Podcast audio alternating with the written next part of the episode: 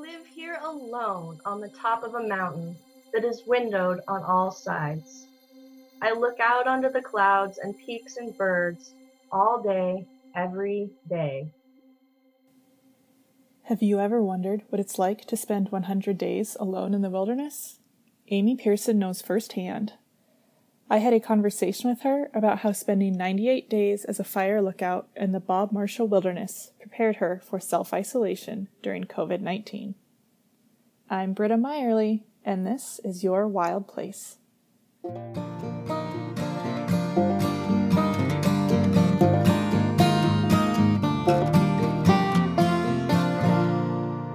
When I initially signed up to be a fire lookout, I had heard about Jumbo and its remoteness in the Bob. And I was fascinated by the thought of going to such a remote place and just spending time to see how it would affect me, what I would see, what I would feel, what I would experience. And it was just as powerful as I thought it would be, and I would say more so. Amy mentioned Jumbo Mountain. A little context Jumbo is in the middle of nowhere.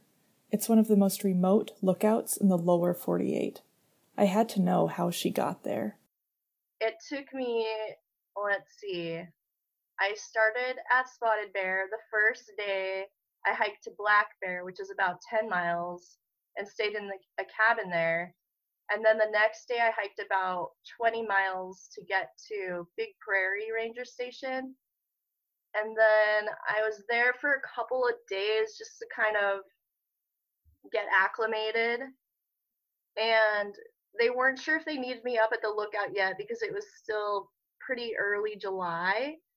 Um, but one night, the others who were there at the ranger station and I were outside having a campfire and we had a lightning storm go through and we watched a peak charlotte mountain um, got struck by lightning. So i called my first fire in that night and they sent me up to the lookout the next morning. So um, which is 17 miles. So it's quite a distance but the days it took me to get there were a little bit spread out.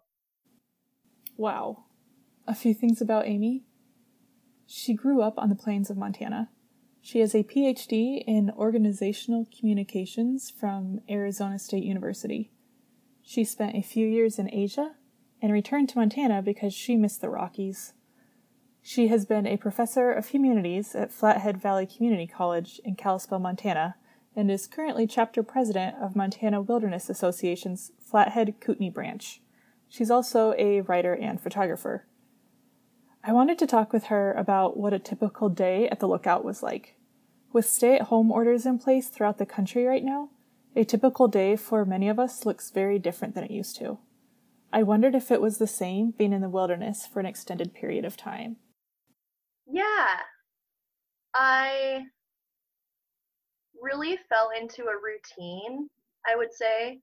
And I've been thinking about that a lot lately uh, as I've been spending a lot of time inside by myself and finding myself every day doing similar things, right? So you wake up around the same time, make breakfast, very simple breakfast, go out and check the landscape for smokes, see if anything happened overnight, you know, just looking at the landscape and then a lot of reading, a lot of writing, a lot of staring at the sky, a lot of watching the weather as it changes, and uh, really time to myself just to kind of think about things, not think about things, read.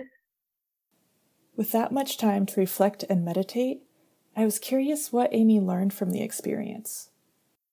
I don't like the word blessing, but just being more aware of how amazing it is that we we really have it that we can go to the grocery store and uh, purchase items and those are available for us that we can turn on the lights that we um, we have each other, we can be in contact with each other, that connection that we can share.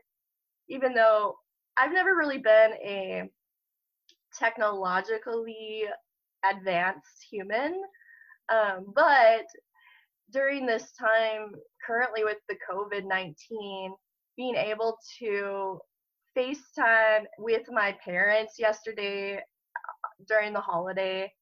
It's not the same as being with them in person, but I can see them and I can see their expressions and hear them. And all of that is is pretty wonderful and great. So I think gratitude was one of the biggest lessons. Even though we're talking about a book called 100 Days of Solitude, one of Amy's favorite experiences during that time was, perhaps unsurprisingly, with other people. I really love this story. And it's funny, but one of the highs is when I was actually leaving the lookout and I hadn't really spent time around anybody and I I mean, there would be a few visitors here and there who came up to the lookout, so I did talk to people a little bit, but not much. Um, but I was getting ready to hike out, and I was hiking back up from Big Prairie to Black Bear, and there were some firefighters who were back there because 2015 was a huge fire season. Uh, over 90,000 acres burned in our district alone.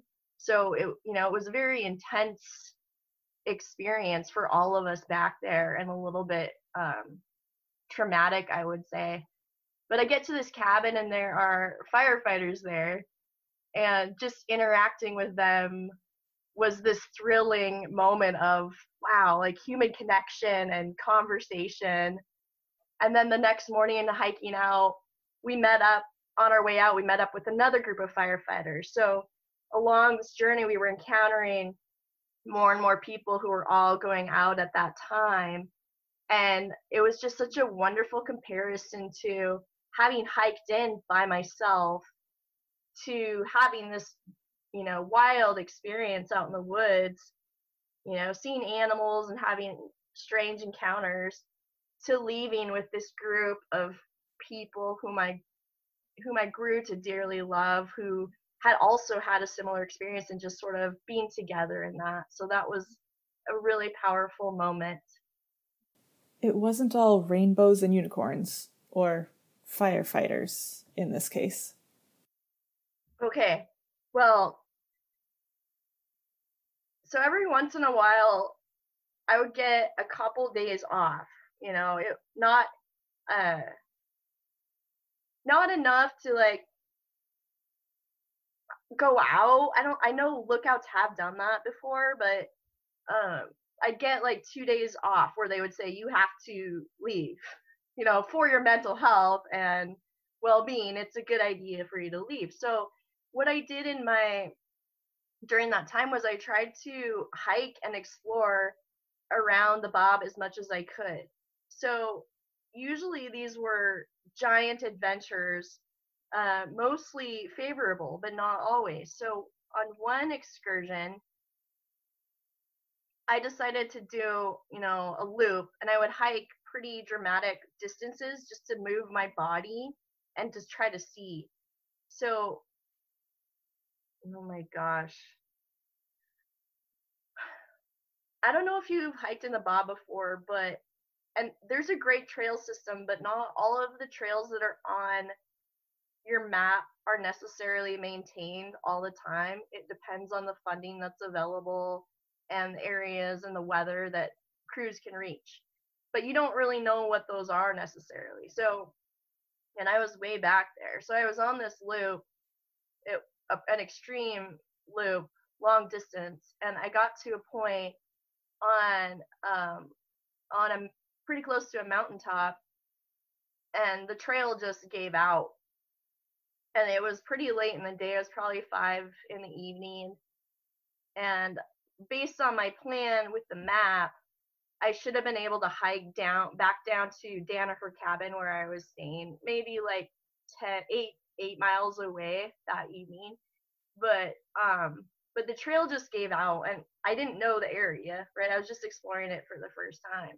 So I was there on this mountain and trying to find wherever it must be.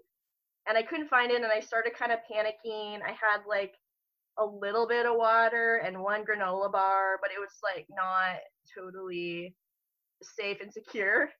And these birds, okay, so I'm already kind of panicking, and suddenly there are like these birds of prey hovering high above my head, and I'm like alone on this mountain. I'm like, what am I going to do here, right?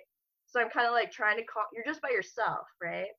Trying to calm myself down, sit down. These birds are like hovering and like diving at me, and then so it ended up being okay. I hiked out the way that I had come, but in in the dark, it wasn't it wasn't wise. It wasn't a good um, situation to be in. It worked out okay, but it was just kind of a very lonely experience, and especially the danger that is uh, possible became really apparent to me in that at that time. Lastly, I wanted to hear any words of wisdom Amy had from experiencing both some self inflicted solitude in the wilderness and self isolation for public health reasons. It's been so interesting how often that I've been thinking about that experience at the lookout lately. I think what I would say is that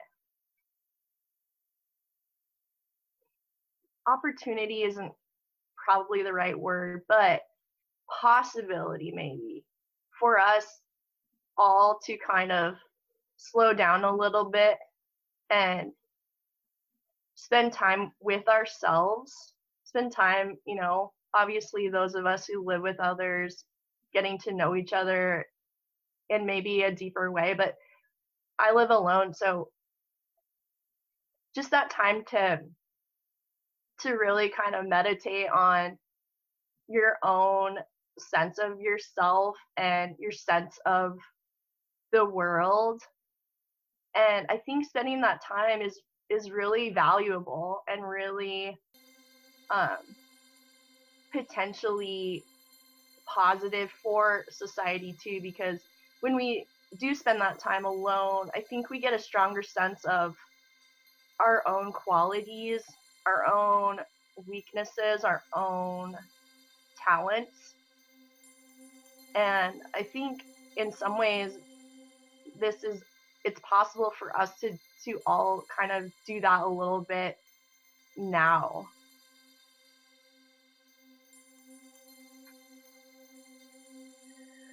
I wake surrounded in beauty, and I'm not trying to be metaphysical.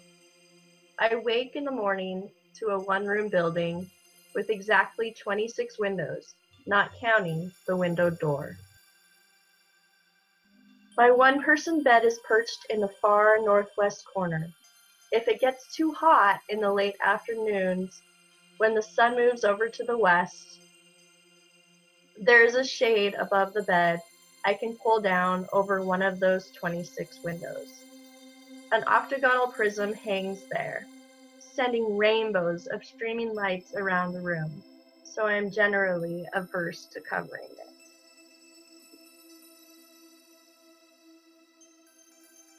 My alarm goes off at 7, but I have been awake for hours, living the night sky in my dreams, the sky clouded with faces of people I have known and sensations I have experienced. Usually, there are fires, not tangible ones, like the tree getting torched when we were all watching a lightning storm in late June at Big Prairie, but the outlines of them. An incapacity to fully breathe, a driving sense of urgency, an overriding nod to forthrightness in the midst of calamity, and colors like you have never seen.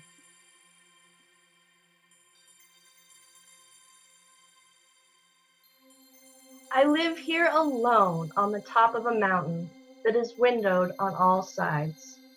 I look out onto the clouds and peaks and birds all day, every day. Sometimes there are goats. There is a bunny who sniffs around near the entry, on the southeast side of the lookout in the evenings. I have tried making friends with all of these things, mostly to no avail. But I've got time. Suddenly, a lot of it. And I have heard that it takes time to know a place. Afternoons can get long. I have been one with the sky and the trees for days on end, and I want to say out loud that I am still a human. You are a tree, I say to a stunted pine, and I have to make myself lunch. I am jealous of the tree and upset that something not of my own accord has made us different. I crawl back up to the lookout. I fry up some eggs and bacon. I turn on some pop music and I dance around extravagantly, flailing my right arm around because I can. I take out a pen and paper and write all of this down, all to spite the tree. I go for walks around the cliffs in the evening, and I am thankful to be human seeing all of these things. Just now, I walked the goat trails down to my favorite meadow to the southeast. The sun was streaming into the valley over the valerian, paintbrushes, and aster. It was a vibrant mix of shades of light and purple.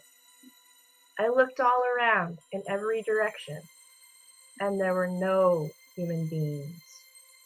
I felt deep joy at being the only one.